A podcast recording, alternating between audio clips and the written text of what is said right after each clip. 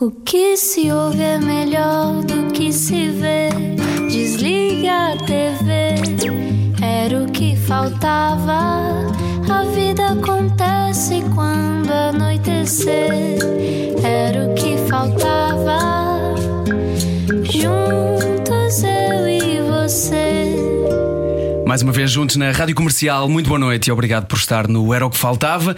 E espero que... esteja pronto para uma conversa que pode incluir mudanças na sua vida. Perdemos metade da audiência agora.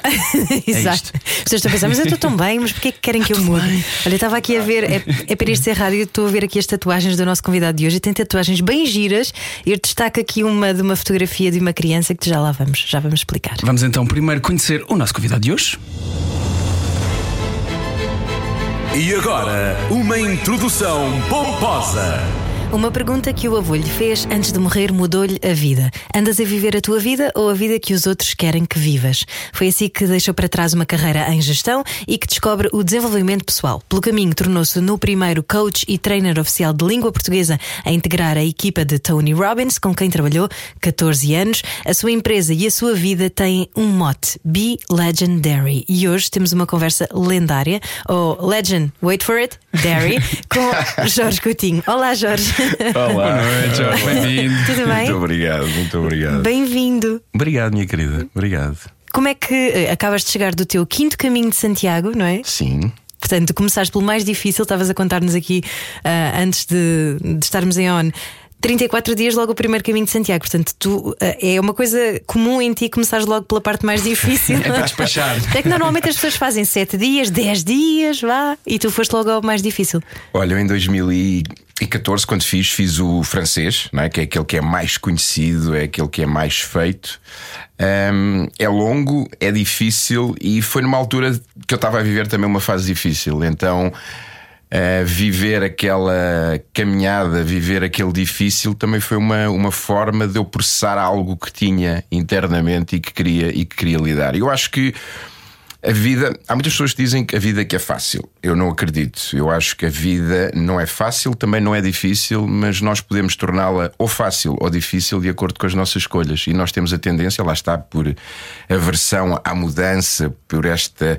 nossa parte interna que procura sempre o mais fácil, o conforto, a fazer as escolhas mais fáceis. E eu acho que a vida até, de uma forma natural, me confrontou sempre com o mais difícil, não é? Então, de uma forma natural, eu acho que houve uma parte na minha vida em que eu procurei o mais difícil para ser aquele guerreiro, para ter sempre guerra, luta, dor. Hoje em dia procuro o mais difícil, porque sei que é através do mais difícil que eu me torno melhor, é através do mais difícil que eu vivo os meus sonhos, é através do mais difícil que eu chego onde eu quero verdadeiramente chegar, que é a minha felicidade e a ser feliz. E sempre desejaste essa felicidade que continuas a procurar hoje?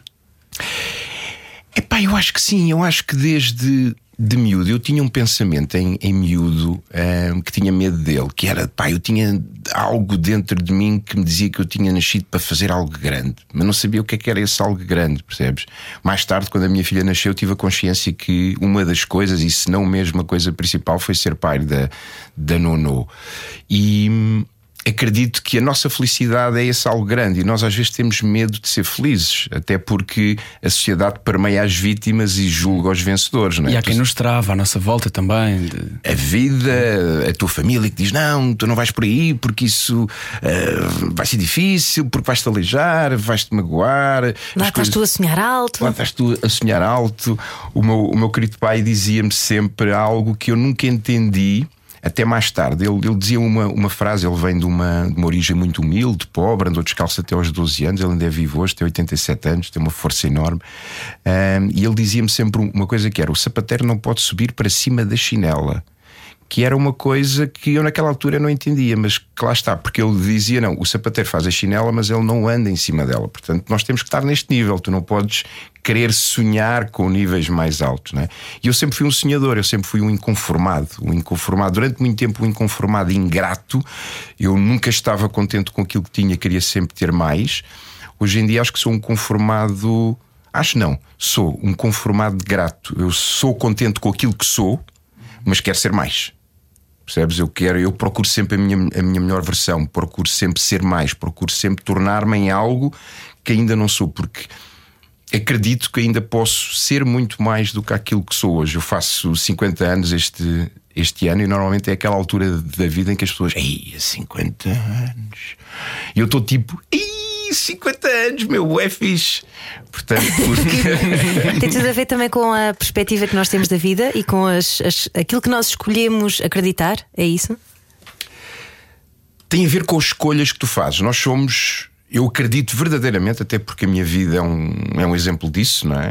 Nós somos o resultado das nossas escolhas. Tu muitas vezes limitas-te à família que tu viveste, ao local que tu viveste, ao país que tu viveste, onde tu foste criada, à escola que te moldou, ao emprego que te moldou, e tu aceitas, tu resignas-te, não é? Alguém escolheu por ti ou tu aceitaste as escolhas que foram feitas por ti.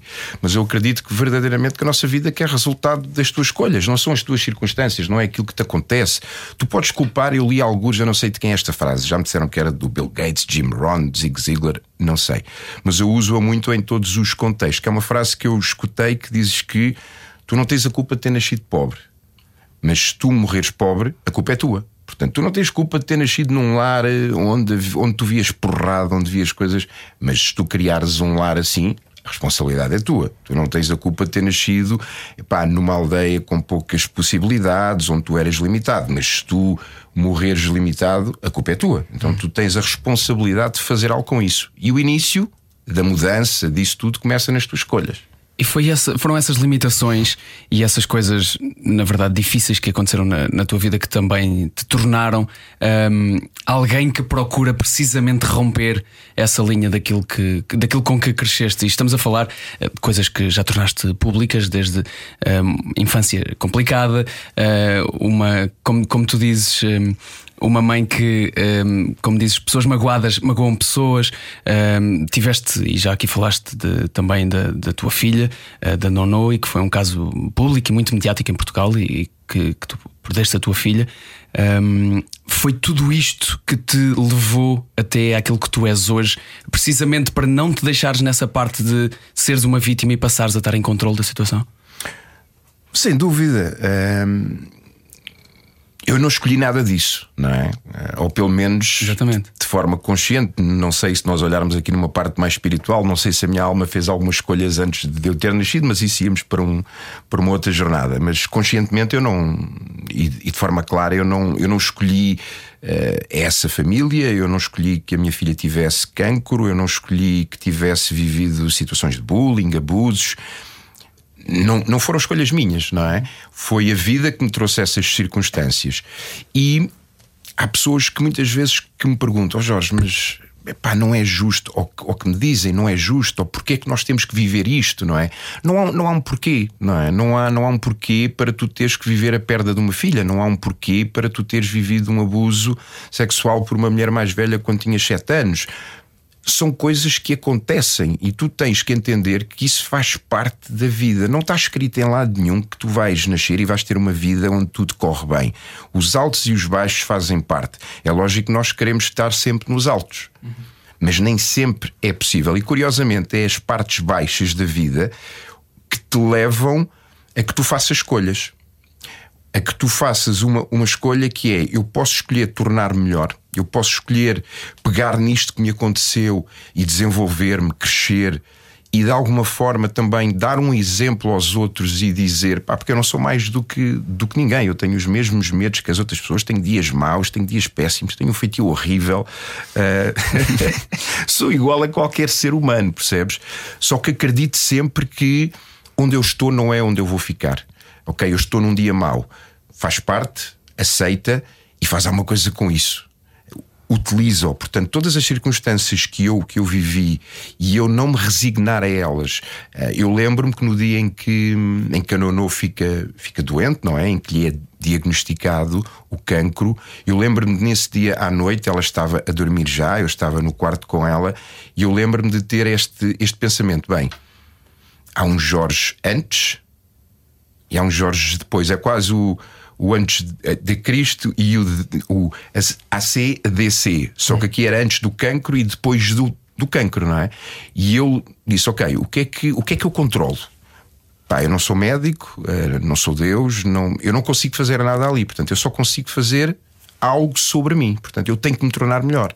E eu, felizmente, nessa altura já tinha algumas ferramentas, já estava nesta área, já tinha algum know-how sobre o que é que eu poderia melhorar em mim. E foi, ok, tenho a teoria, embora lá pôr isto em prática. Ou já praticava, agora vais ter que praticar ainda mais, porque... Meu amigo, a vida, eu lembro-me de estar ao espelho, a vida não vai ser fácil. Não sabes o que é que vai acontecer. Portanto, a tua filha pode morrer. Então, pá, agora tu escolhe. Tu vais querer morrer com ela ou tu vais querer renascer. E nessa noite ficou claro que a minha vida queria mudar e que a Nonô podia viver ou podia morrer. Isto para que eu vais dizer, pá, mas como é que ele consegue ter a frieza? Não é teres a frieza, é tu... Decidires que se eu estou a viver isto, se eu estou a viver uma situação difícil, eu tenho que fazer alguma coisa com isto. Eu não posso me resignar a ser vítima. Eu não posso sobreviver. Eu não posso ficar na mediocridade. Eu tenho que me tornar melhor. Eu tenho que fazer algo. Porque se eu estou vivo, se eu tenho a dádiva de estar vivo, é porque eu preciso a fazer algo com isto. Percebes? E eu naquele dia ficou muito claro que eu tinha que me tornar em alguém que eu ainda não era. Eu tinha que me tornar melhor. Eu naquele dia eu decidi. Tu vais, independentemente daquilo que aconteça, tu vais ser quem? Tu vais ser o quê? Tu vais ser feliz ou vais ser infeliz? Vais ser uma vítima ou vais ser um vitorioso? Sabendo que ser vitorioso iria ser muito mais difícil do que ser vítima. Ser feliz iria ser tremendamente mais difícil do que ser infeliz. Só que lá está, eu se calhar estava habituado a fazer as escolhas difíceis e a vida também de alguma forma proporcionou-me isso. Então foi decidir e agora arregaçar as mangas e ir embora lá. Agora se foi fácil, não, é difícil. E todos os dias é. E todos os dias é. Naturalmente tiveste que processar a tristeza também, não é? E processar o luto que faz parte também, não fugiste dele. Mas esta não foi a única altura difícil da tua vida, porque tu já antes tinhas sido confrontado com uma decisão de vida ou morte, em que tiveste de decidir o que é que tu querias fazer. 2009, quando tive a arma apontada à minha cabeça. Sim, 2009 foi provavelmente, até aquele momento, o momento mais... sei lá, em que tu te sentes que, ok, perdi tudo, perdi os meus valores, perdi a minha identidade. Como é que eu cheguei aqui, não é? Eu acho que alguns de nós, em algum momento na sua vida, vivemos isso, não é? E eu vivi aquele dia fruto das minhas escolhas. Mais uma vez estamos a falar das escolhas, não é? Eu fui fazendo algumas escolhas por mim, outras não por mim, mas que eu aceitei que os outros fizessem. E eu tinha chegado ao meu pior momento. A Nonô tinha 6 meses. E quando tu estás num momento de dor, num momento de dor extrema, epá, tu não pensas em mais ninguém. A única coisa que tu queres é fugir daquela dor. É quando tu chegas a um nível, eu acho que nem é culpa, percebes? É um nível de vergonha. Porque culpa tem a ver quando tu fazes alguma coisa. Vergonha tem a ver com a tua identidade, com quem tu és. E eu tinha chegado a um nível de vergonha para comigo e comigo mesmo inacreditável. Pá, eu tinha dito, ok, isto acaba aqui hoje. E eu lembro-me, e diz, não é, que no teu último momento, ou pouco antes de tu morreres, que passa-te a vida à tua frente, não é? Que tens um filme. E eu posso-te dizer que passa, porque quando eu senti, eu lembro-me de ter a arma apontada à minha fonte direita, e de sentir o frio do cano da arma aqui, e de ter assim um flashback da minha vida. E esse flashback levou-me a um momento, e foi um momento em que eu era, pá, devia ter os meus 7, 9 anos, a minha mãe estava-me a bater muito, e eu ouvia aos gritos ela a dizer, tu és um menino mau, tu nunca vais ser feliz, tu não mereces ser feliz, tu és mau. E essa vez e essas várias vezes que a minha mãe me disse isso criaram em mim uma limitação de felicidade durante grande parte da minha vida, não é? Eu depois mais tarde percebi porque é que eu me autossabotava, porque é que eu autossabotava relacionamentos, porque é que eu ia para um desporto e quando estava a ficar muito bom eu dizia, não, já estou farto disto, eu vou fazer outra coisa. Porquê? Porque eu não me permitia ser feliz. Não é? Que tinha a ver com isso tudo. E eu naquele momento, quando estou prestes a premir o gatilho daquela arma, ouço essa voz e eu desato aos gritos e digo, não, isto não acaba aqui. Mais uma vez escolhas, não é? Eu vou ser feliz.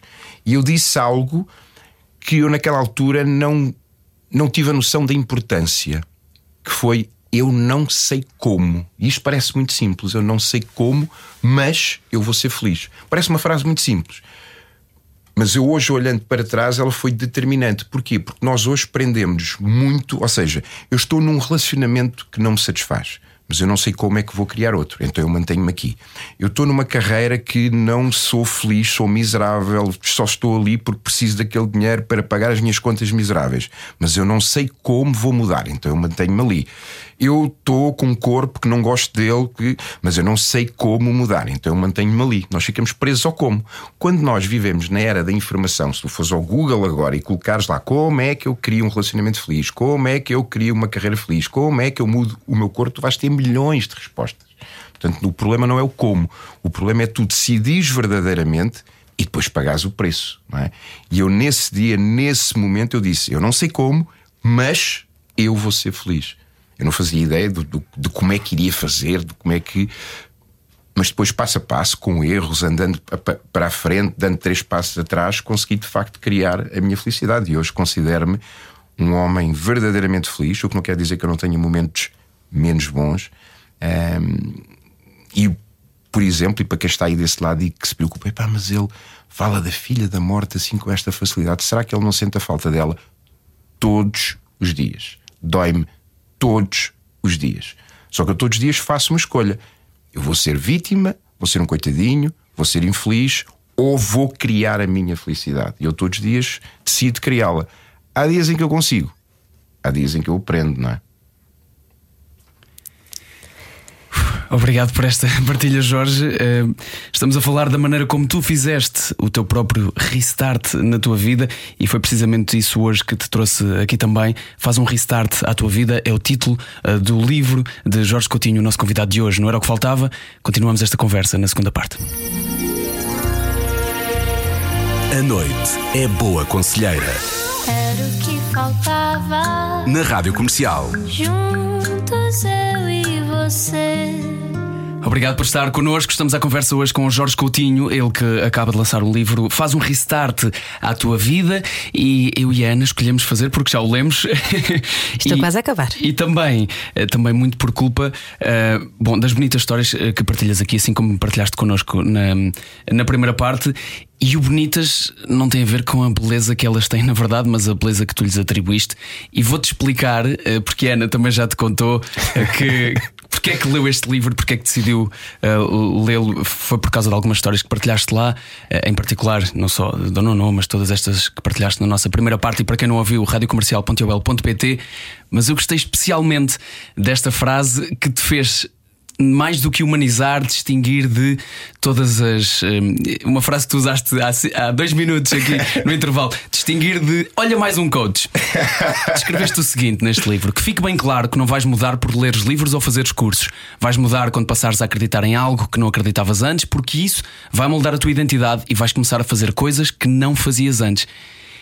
É que este é um loop que se entra tão facilmente. Agora li uma coisa, vou experimentar pô-lo em prática. Aquilo dura 2 semanas, desaparece e tu ficas exatamente igual. É isto, já passaste por isto, de certeza, já. Neste teu caminho também de descoberta interior. Já.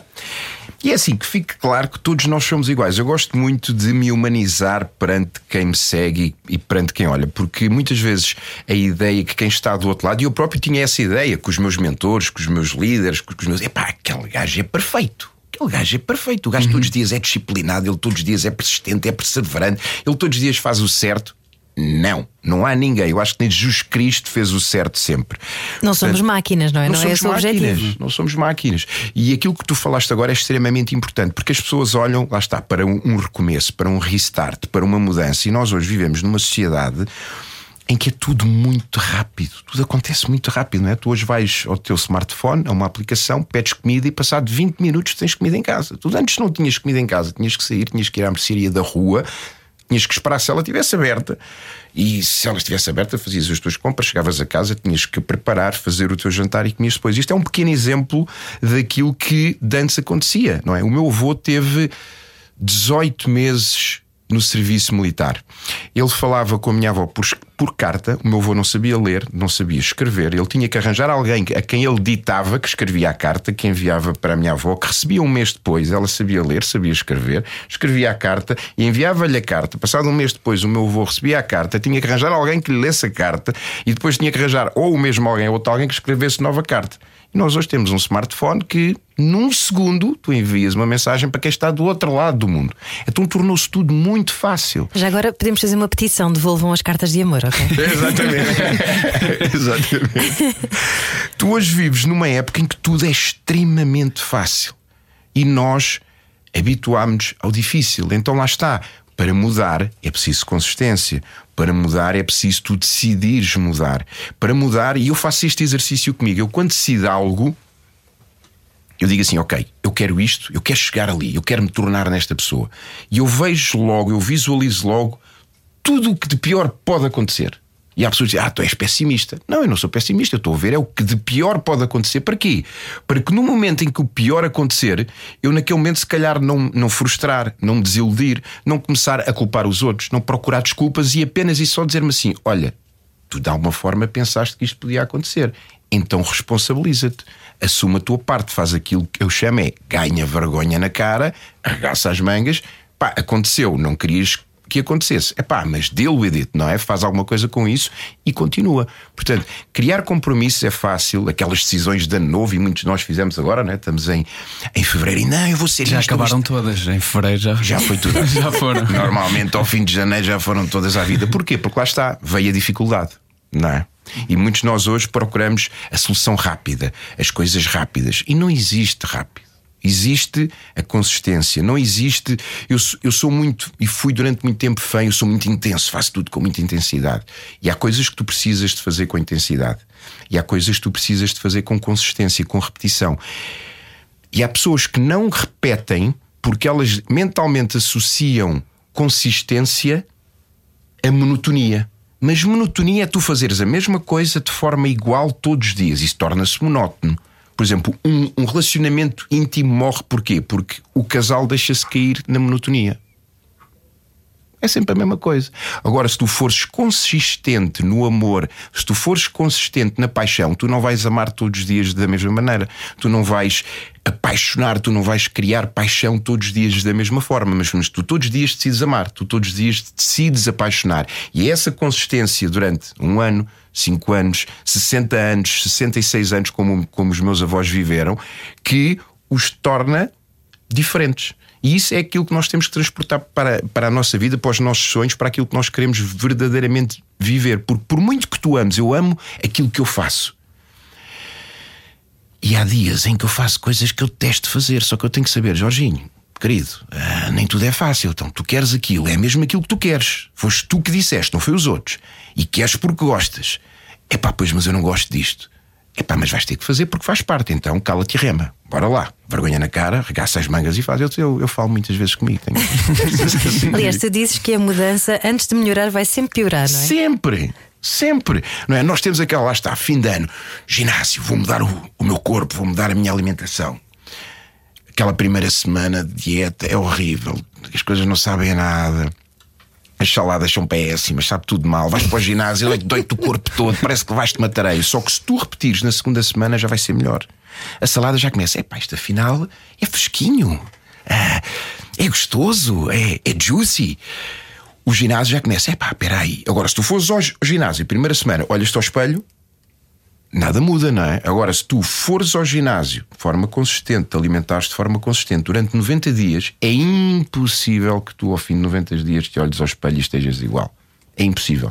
Só que são 90 dias, não são 9 dias, não são 9 horas, não são 9 minutos, não são 9 segundos, não é? Achas que temos que aprender a ressignificar aqueles dois motores que tu falas, que são a dor e o prazer? Sem dúvida nenhuma, tu precisas de... Só dar aqui um segredo. Nós temos uma mente que foi desenhada, foi criada para nos proteger, para nos manter na sobrevivência. Porquê? Porque na sobrevivência nós evitamos perigos, não é? Então aquilo que a nossa mente faz mais ela está desenhada para nos afastar de tudo aquilo que nos causa dor. Logo por daí nós temos a tendência para criar conforto, não é? Só que tu precisas de criar em ti o mecanismo que é associar mais dor onde tu estás do que à dor que tu associas ao que tu precisas de fazer para te tirar de onde tu estás. Associar prazer à mudança e deixar de associar dor ao que estar quieto no mesmo sítio. Um exemplo simples, não é? Eu escuto muita gente dizer: eu sou um procrastinador nato. Não é? Primeiro estás a fazer duas coisas erradas, que é, estás a colocar à frente do eu sou, que são só as duas palavras mais poderosas que nós temos, que é eu sou. Tudo aquilo que tu colocas à frente, o teu cérebro vai fazer com que tu sejas, não é? A maior força da nossa psicologia é manter-se congruente com a nossa identidade. Então quando tu dizes eu sou, tu vais colocar algo à tua frente. Não é à toa que Cristiano Ronaldo diz eu sou o melhor do mundo, porque ele sabe que tem que afirmar isso para ser, não é? Então tu quando dizes eu sou um procrastinador, tu estás, é como se tu estivesses a carimbar, não é? Tu não és um procrastinador, tu procrastinas, que é um comportamento, é diferente. Tu não és um procrastinador, tu procrastinas. E todos nós procrastinamos. Porquê? Porque lá está, procrastinar é o fazer o quê? É eu atrasar uma ação que eu sei que de alguma forma é dolorosa, é desconfortável, que eu não gosto. Então tu estás a associar mais dor a fazer agora do que a fazer depois. O que é que tu precisas de fazer? Fazer um hack ao teu cérebro e associar mais dor a não fazer agora do que dor a fazer depois. Como? A vez a consequência e dizer assim: não, espera aí, se eu não fizer agora, o que é que vai acontecer com o meu corpo, com a minha vida, com as minhas finanças, com o meu relacionamento, com a minha carreira? O que é que vai... Ok, então tenho que fazer agora. É tu usares a dor e o prazer de forma consciente e a teu favor, e não seres utilizado por elas. Até porque vai ser bom para a autoestima se nós conseguirmos logo despachar o assunto. Claro, não é? Claro. Para a autoestima, para a autoconfiança, há muitas pessoas que dizem: eu não tenho confiança nenhuma em mim. Claro, porque tu dizes: não, hoje é que eu vou fazer. E depois chega: hoje não me apetece. Amanhã, faço amanhã. Depois amanhã vem: já agora também não foi ontem. Hoje é sexta-feira. Segunda-feira. E depois tu perdes a autoconfiança, porque a autoconfiança vem da tua integridade entre aquilo que tu dizes e aquilo que tu fazes. Olha, deixa-me aqui recuar um bocadinho, também na minha experiência em começar a tentar conhecer-me um bocadinho melhor, porque sei que existe alguma relutância, ou pode existir para algumas pessoas, porque lá está, implica mudança.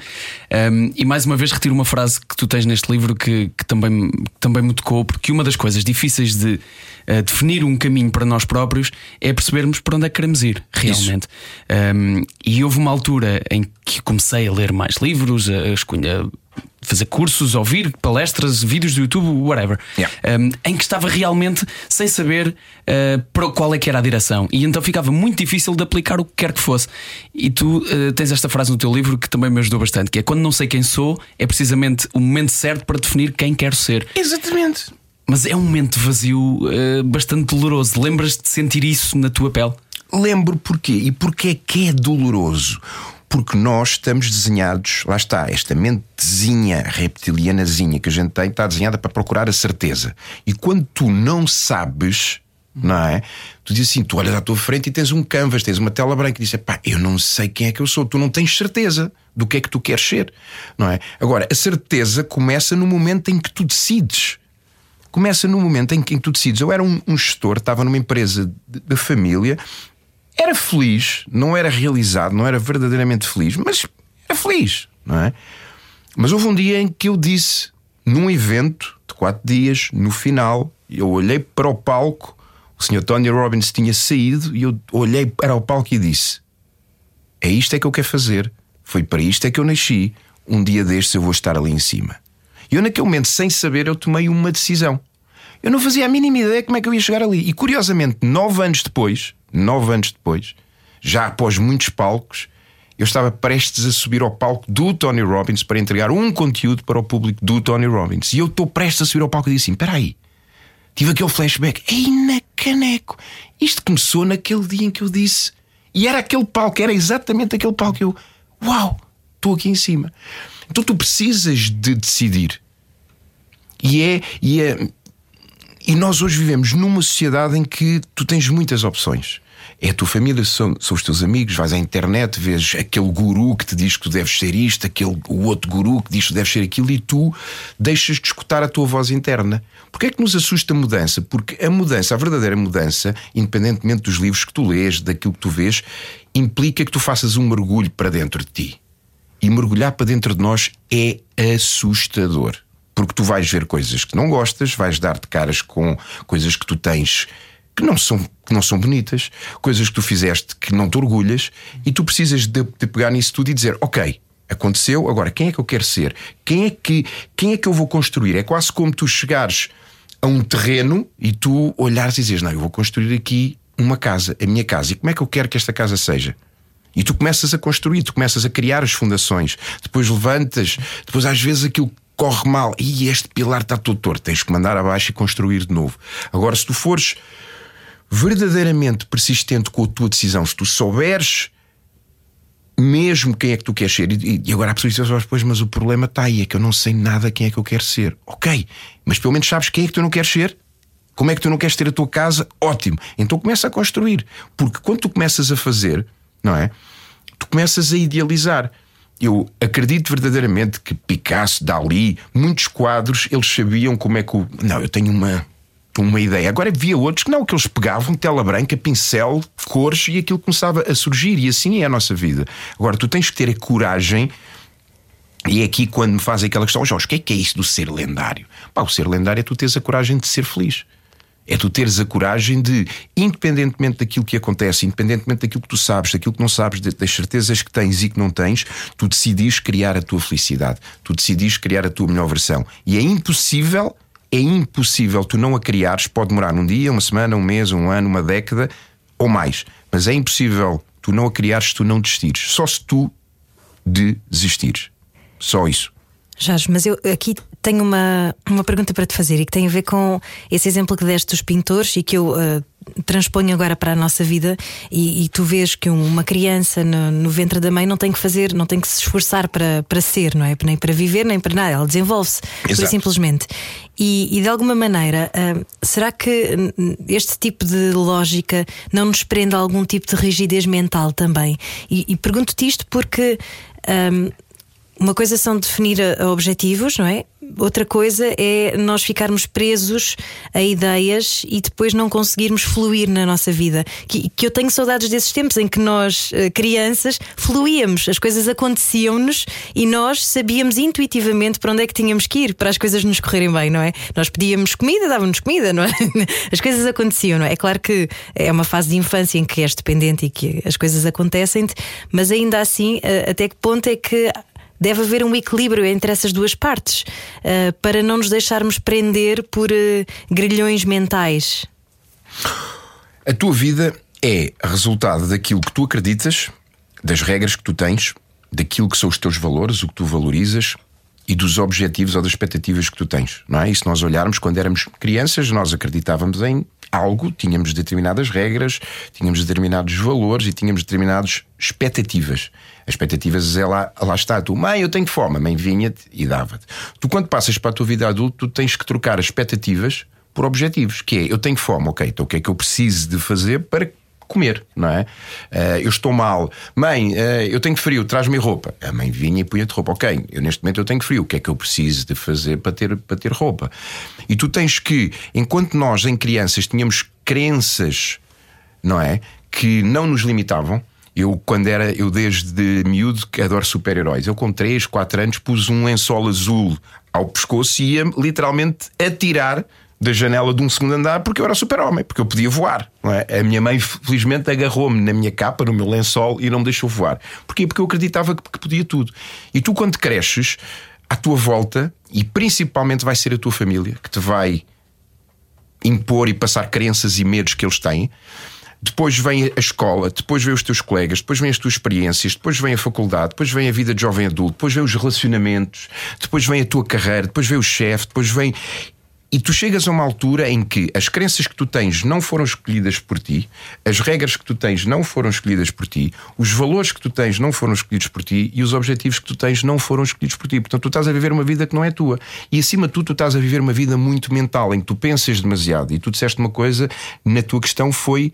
intuitivamente nós sabemos. Porquê? Porque tu deixavas-te guiar pelo teu coração, pela tua intuição, por aquilo que tu sentias que fazia sentido. É lógico que na nossa vida adulta nós temos que juntar o sentimento e o pensamento. Temos que encontrar o ponto de equilíbrio. Há momentos em que eu tenho que pensar mais e sentir menos. Há momentos em que eu tenho que sentir mais e pensar menos, mas temos que nos lembrar que é o nosso pensamento e o nosso sentimento, ou seja, é a nossa psicologia, a forma como nós lidamos com tudo aquilo que nos acontece de forma exterior e processamos internamente, que vai influenciar aquilo que eu sinto, as nossas emoções, e são as tuas emoções que vão influenciar o teu comportamento, aquilo que tu fazes. Ou seja, existe um triângulo, uma tríade aqui entre o teu pensamento, o teu sentimento e o teu comportamento. Se tu não estás feliz com os teus resultados, significa que o teu comportamento não está de acordo com os resultados. Então tens que mudar o comportamento. Para mudares o comportamento, tu tens que mudar aquilo que pensas e aquilo que sentes, os teus sentimentos. E acima de tudo, tu tens que chamar a ti a responsabilidade. Tu tens que parar de procurar culpados e de criar desculpas. Ah, é porque eu nasci numa família assim. Ok, e o que é que tu podes fazer? Ah, é porque eu fui despedido e não foi justo. Ok, aconteceu, e o que é que tu podes fazer? Não é? Mas eu pergunto-te, ou seja, nós estamos a falar da felicidade e que o maior obstáculo à felicidade somos nós próprios, não é? Sem dúvida nenhuma. Mas isto também é visto do ponto de vista de um bocadinho privilegiado, da nossa maneira que tivemos a educação, o nosso elevador social é bastante fácil, não é? De subir, no sentido em que temos casa, escola e por aí fora. Casa, cama e roupa lavada. Exatamente. É? E a minha dúvida é se às vezes o facto de nós acharmos nem toda a gente quer ser lendária, nem toda a gente quer provavelmente atingir objetivos extraordinários. Tem um patamar de sucesso elevado. Tem um patamar de sucesso elevado. Eu discordo, porque lembra-te, lendário é tu teres a coragem de ser feliz. Há pessoas que para serem felizes têm que ter aquela mansão em frente à praia, o Ferrari, o Porsche, aquela mulher bonita, aquele corpo. Isso para eles é felicidade. Isso para mim é ter... percebem que se calhar não. Yeah. Não é, e depois chegam lá, porquê? Porque baseiam-se no ter.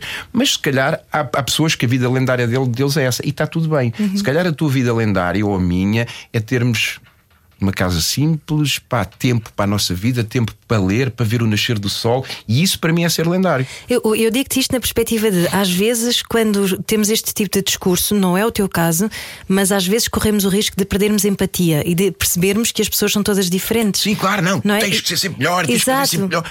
Eu dou-te o exemplo que falaste do Tony Robbins. Eu vi um documentário dele e achei interessante, mas houve uma questão que me chocou um bocadinho, e se calhar as pessoas que estão a ouvir podem ter visto também, e que foi uma rapariga que estava insatisfeita com o relacionamento e ele obrigou-a a telefonar para o namorado.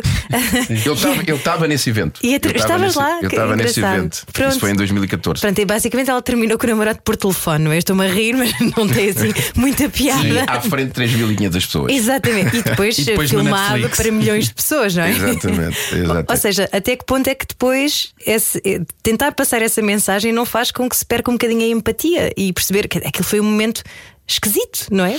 Eu estava lá e eu já vi o Tony fazer isso várias vezes. E houve alturas em que eu concordei e alturas em que não me pareceu ser a escolha mais certa. Mas ali, se tu olhares e se tu vires, o que ele, entre aspas, forçou a que ela fizesse, ela já sabia, e eles ali, é lógico, contextualizam só numa parte, não é? Aquilo foi muito mais longo, aquela intervenção dele. E eu próprio, que estava no público, eu via que ela estava a alimentar um relacionamento que já não fazia sentido, percebes? E ele foi a forma dele dizer, ok, dá aquele passo para o abismo. E nós muitas vezes temos medo disso, não é? E eu vejo a minha decisão, eu tinha uma empresa, eu tinha uma carreira sólida, confortável, e quando eu decido deixar tudo para trás, foi um salto no abismo. E tu horas me dizes, Jorge, hoje farias da mesma forma? Eu hoje não faria da mesma forma. Mas a verdade é que se eu não tivesse feito daquela forma, eu não seria o Jorge que sou hoje. Portanto, tudo faz parte, não é? Agora tu precisas é de saber qual é o momento em que tu se calhar tens que fazer uma ruptura e qual é o momento em que, lá está, podes ter mais empatia e fazer as coisas de uma outra forma. Como é que tu sabes isso? Experiência, não é? E como é que ganhas experiência? Com erros. É? E essa experiência que foste adquirindo, não só com o Tony, mas também em todos os anos em que tens, em que te... 1 milhão de pessoas que já passaram pelas tuas mãos, não é? Sim, que te permitiste partilhar também essa tua experiência, porque parte dela também é partilha do conhecimento que foste fazendo e dos erros que foste fazendo. De que forma é que tu geres também depois o outro lado, chegar a outra pessoa que teve uma experiência, uma vivência completamente diferente da tua? O que é que tu precisas de conhecer bem nela para poder atingir os pontos que tu queres atingir? Olha, todos nós corremos padrões, não é? O ser humano, nós somos todos iguais. Nós às vezes quando temos aquele medo de errar, aquele medo, nós entramos num loop de pensamentos internos em que nos achamos miseráveis porque pensamos que somos só nós. Não é? Uhum. Não, isto sou eu que tenho medo disto, isto sou eu que não sou capaz, sim, eu sou miserável. Sim. Não, ou seja, eu por já ter vivido muito, não é? Por já ter experienciado muito e também por ter estado em vários ambientes, como tu disseste agora, com vários mentores, com vários professores, onde eu vi vários padrões, é de alguma forma fácil para mim entender o outro lado, não é?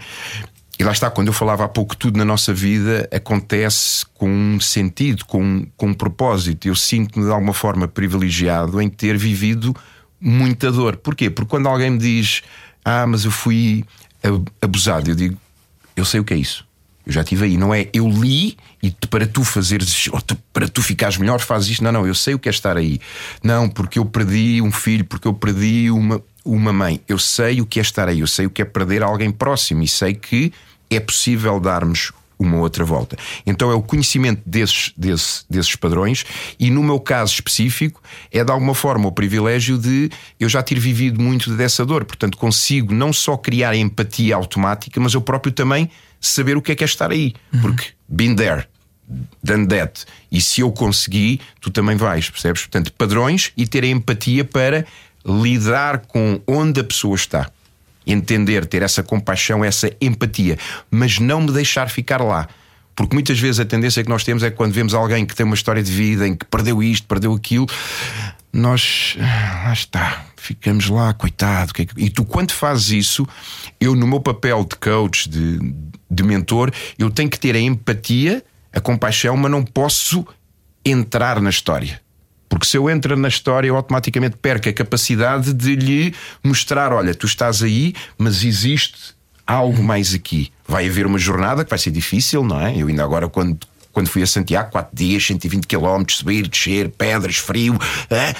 Mas eu sabia para onde é que eu queria chegar, não é? E sabia que iria ser. E então é teres essa empatia de que vai ser difícil, saberes os padrões, mas vais lá chegar. E empatia contigo próprio também, não é? Compaixão contigo, porque imagino que há muitas alturas em que queiras desistir. Estás no cimo de uma montanha, está um frio de rachar e tu pensas: o que é que eu estou aqui a fazer? Vou apanhar o autocarro.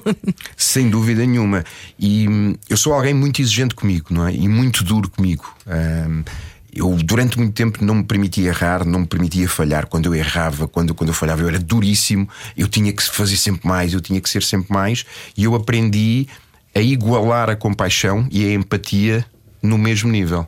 Lá está, que é aquilo que tu dizes agora: é pá, está frio, vai ser duro e está tudo bem. Tu não tens de ser um super-herói, não tens. Lá está, é transportares a tua humanidade para aquilo que tu és, não é? Não, tu tens todos os dias, tens de ser sempre o teu melhor. Não, há dias que tu não vais conseguir ser o seu melhor. E se calhar é nesse dia que tu te conheces um bocadinho mais, que tu entendes um bocadinho mais de ti e que no dia seguinte te vai permitir ser ainda melhor do que aquilo que tu já eras. Percebes? Então tens de conseguir ter esta compaixão. Falhaste, está tudo bem, faz uma autópsia à falha, faz uma autópsia ao erro, vê o que é que fez com que tu errasses, com que tu falhasses, para quê? Para que aprendas com isso, para que tu numa próxima vez tu digas: ah, eu já sei o que é que eu não vou fazer. Gosto desse conceito da autópsia. É bom, não é? Dissecar o erro, fazer.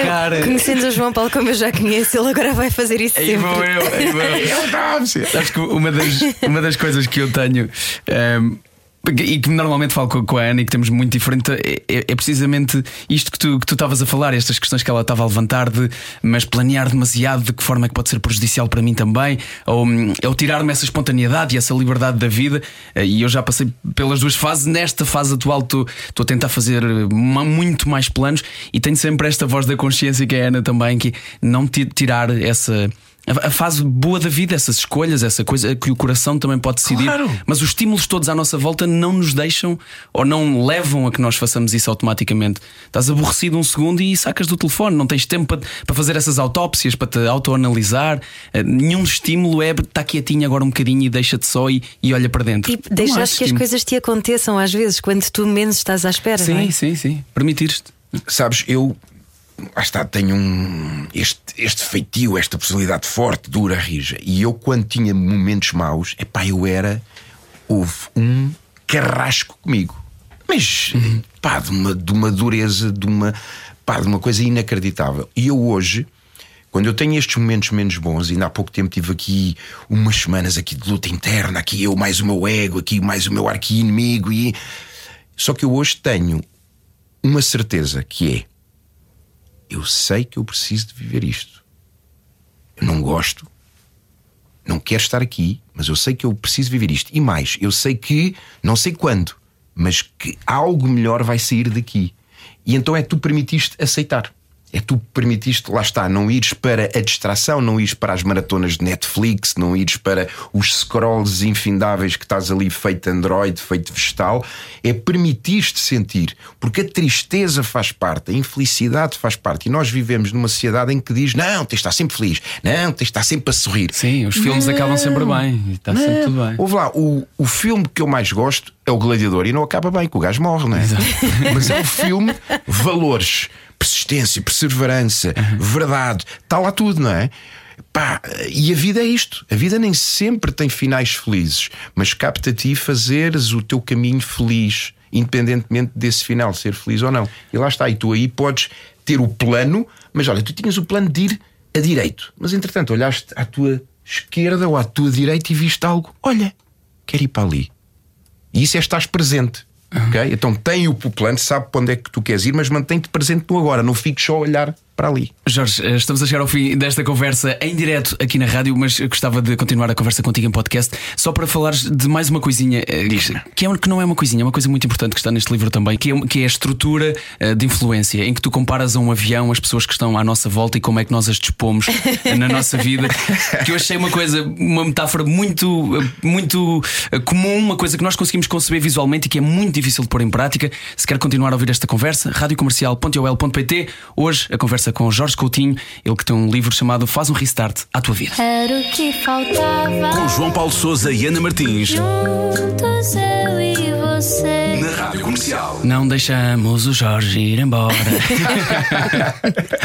Ele fez um compromisso connosco, agora exato. Está aqui. Agora. Compromisso é a palavra-chave, não é? Olha, e gostava mesmo que falasses sobre isto que eu te desafiei a partilhares um bocadinho desta estrutura de influência que tu comparas aqui um avião na nossa vida, as pessoas que estão à nossa volta. Neste teu livro Faz um Restart à Tua Vida. Eu achei mesmo pertinente, mas muito difícil de pôr em prática. Eu imagino o quão difícil é que terá sido para ti também ver isto, do lado de construir isto.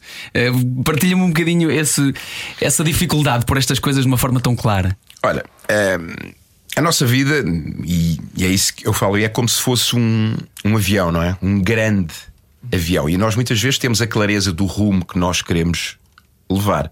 E tu, quando vais num voo, e quem já voou sabe que às vezes há aqueles solavancos, há mudanças de rota, há situações que acontecem, mas acima de tudo tu tens que ter a noção que na tua vida tu vais ter pessoas à tua volta.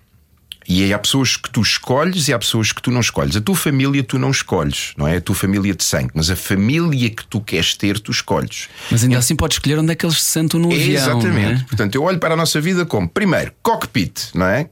És tu que vais a pilotar. Agora, tu tens que garantir que tu estás no cockpit. Só que depois não é só estar no cockpit. Tu tens que garantir que estás no cockpit e tens que garantir que estás na cadeira de comando. Não és o copiloto. É que há muita malta que diz: ah, não, mas eu estou no cockpit.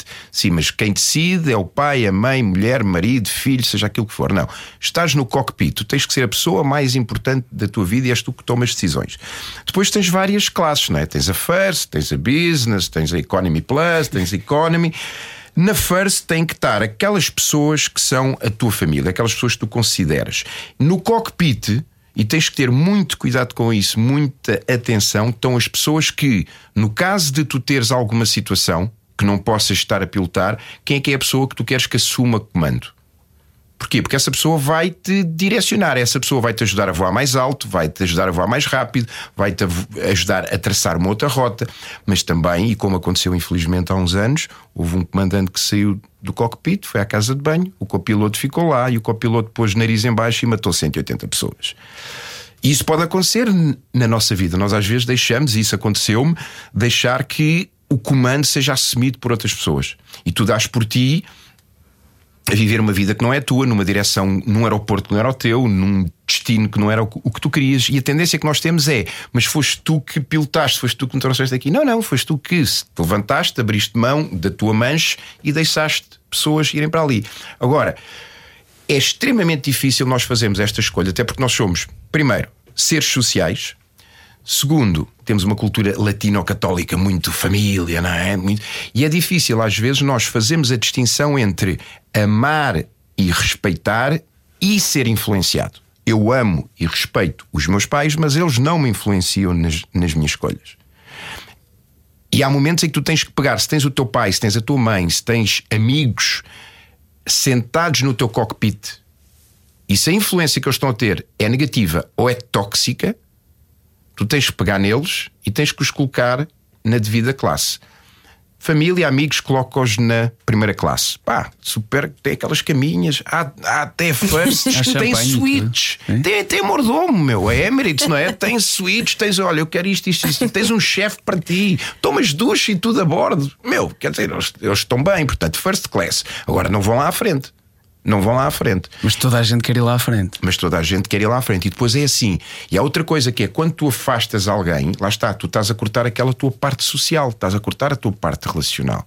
Só que nós temos que nos lembrar que os nossos relacionamentos são feitos de dar, não são feitos de receber. Então, se tu amares aquela pessoa e se tu respeitares aquela pessoa, a escolha dela não te amar porque tu fizeste uma escolha para a tua vida, a escolha dela não te respeitar, é dela, tu podes continuar a amar e respeitar. Agora, tu não te podes é permitir deixar influenciar. Tu não te podes permitir, porque há um dia que tu vais lá chegar àquele aeroporto e vais dizer a culpa foi da outra pessoa e vais culpar a outra pessoa, mas não, a culpa foi tua, a responsabilidade foi tua. Então tu tens que saber colocar nas devidas classes as pessoas que te vão influenciar e, às vezes, aterrares e convidares alguém a sair. Ou, em pleno voo, abris a porta e colocares alguém morriam fora. Todos, e aí, não, dás um paraquedas. Dás é um avião metafórico. Não, mas tá se abres a. Dás um paraquedas, é giríssimo, cada livro. Mas ok, é uma. E quem ler o livro entende de forma mais pormenorizada, mas acima de tudo, a mensagem que eu quero transmitir no livro e aqui é que nós temos pessoas à nossa volta que nos vão dar aquelas coisas que eu chamo as críticas construtivas. E eu adoro aquelas críticas de quem nunca construiu nada, não é? Mas não, olha, isto não leves a mal, mas isto é construtivo. Vê lá o que é que andas a fazer, vê lá os livros que andas a ler, vê lá as pessoas. Porquê? Porque elas não conhecem. E eu lembro-me quando eu fiz a minha mudança, pá, os meus amigos, a minha família, tudo achava que eu tinha enlouquecido. Porquê? Porque elas não conhecem o Jorge que eu ia me tornar. E queriam-te puxar para eles novamente. Exato, e a minha grande distinção, e eu espero que isto ajude alguém deste lado, foi as pessoas quando nos querem manter no nível que elas acreditam. Não é que elas não queiram que a gente seja mais, não é que elas não nos amem, elas têm é medo que o Jorge, o João, a Ana, o Manel, o Pedro, aquilo que seja, que se vai tornar, não as ama elas. Ah, porque ele agora vai ter estas novas ideias, ele agora vai andar com outras pessoas, ele já não me ama a mim. Agora vai ser famoso. Agora vai ser famoso. Por isso é que eu digo que é importante que tu continues a amar, continues a respeitar, mas não permitas que essas pessoas te influenciem. Escutas, porque às vezes elas podem estar a dizer algo que tu não estejas a ver, mas acredita na tua verdade, acredita na tua decisão, acredita na tua opinião e paga o preço. Lá está, eu tive que pagar o preço para hoje ser o Jorge que sou. Este Jorge que existe hoje é um Jorge que foi construído por mim. O que eu acredito, o que eu valorizo, as regras que eu tenho, os objetivos foram escolhidos e são escolhidos diariamente. E tiveste de construir crenças novas, porque esses amigos e essas pessoas que estão à nossa volta dão-nos essas crenças. Totalmente. Se fizermos isto, vamos ter isto. Não é? Essas coisas desde crianças que nos põem isso. E lá está, as crenças deles muitas vezes foram criadas para eles se protegerem, para eles viverem a vida que eles escolheram. E eles acreditam que é a nossa. O que é que os nossos pais fazem? Eles querem a nossa felicidade, mas a nossa felicidade perante os olhos deles, não é perante os nossos olhos. Exato. Cabe-nos a nós saber se é coincidente, se faz sentido. Lá está, amar, respeitar as escolhas dos nossos pais, dessas pessoas que estão à nossa volta, mas não permitir que elas nos influenciem. Não permitir. E às vezes, sabes, essas escolhas e vivermos isso é bom, porque é a forma de tu te provares a ti que queres verdadeiramente aquilo, não é?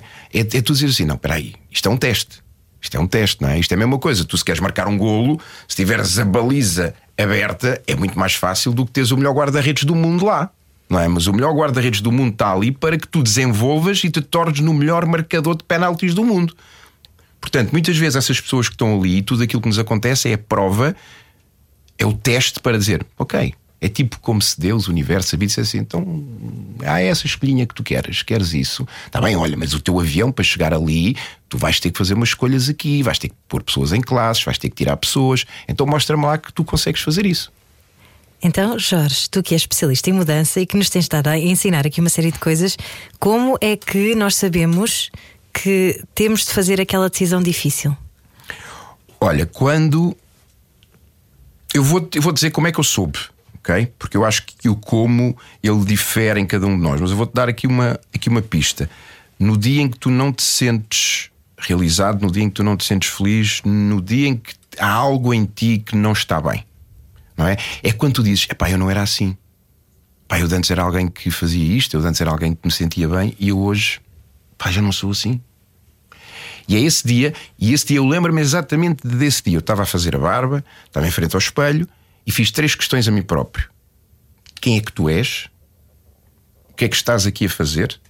E o que é que vais cá deixar? Quem é que tu és? Identidade? O que é que andas aqui a fazer? Propósito? O que é que vais cá deixar? Legado?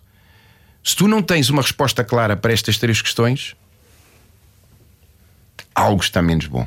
Só que é fantástico, porque naquele momento, quando tu encaras que algo não está bem, é o momento em que tu precisas de fazer algo. Então é nós colocarmos em causa, é nós fazermos a nós essas perguntas difíceis. Pá, eu sou verdadeiramente feliz? Eu hoje vivo a vida que eu quero viver? Foi isto que eu escolhi para mim? É isto que eu quero ser? Eu todos os dias me faço esta questão quando eu acordo. Eu todos os dias, quando eu acordo, falo com o Nonô, bom dia, temos uma conversa ali, olá filha, como é que estás, beijinho, temos ali, depois digo, ok,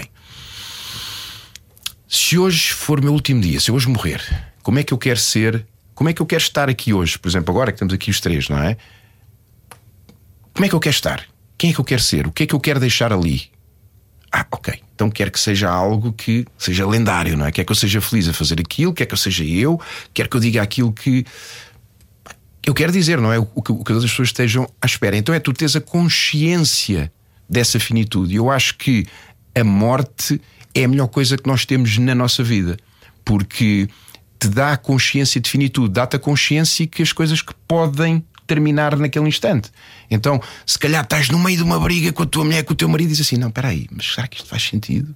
Se daqui a 5 minutos eu morrer, faz sentido eu estar agora assim? Percebes? Então é viveres de forma consciente. É lógico que nem sempre consegues fazer isto, mas teres essa consciência, teres esse objetivo. E como tudo na nossa vida são hábitos, há um momento em que esta consciência passa a ser uma constante e tu passas a fazer escolhas mais conscientes de forma inconsciente. Tens algum mantra que repitas para ti próprio para te lembrares disso? Olha, eu não diria que é um mantra, mas eu digo muitas vezes a mim próprio algo que a Nonô dizia muitas vezes, que é, está tudo bem. Percebes? Quando eu estou naqueles momentos, eu digo, está tudo bem, está tudo certo, está tudo bem. E quando eu digo isto, de alguma forma é como se a trovoada ficasse mais calma. É como se aquela luta interna ficasse mais amena. Porquê? Porque é eu a dizer a mim próprio, isto faz parte, não é? É como se nós, eu acho que nós na nossa vida procuramos a estabilidade.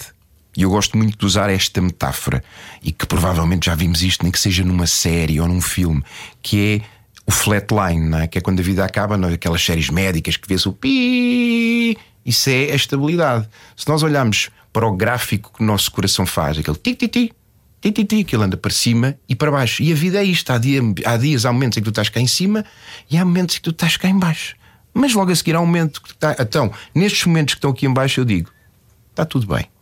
E pronto, e depois um dia, uma semana, um mês, às vezes um bocadinho mais, as coisas ficam bem. Às vezes um bocadinho menos. Senhoras e senhores passageiros, chegámos ao fim desta viagem. Muito obrigado, Jorge. Obrigado, meus queridos. Obrigado. Era o que faltava. Com João Paulo Sousa e Ana Delgado Martins.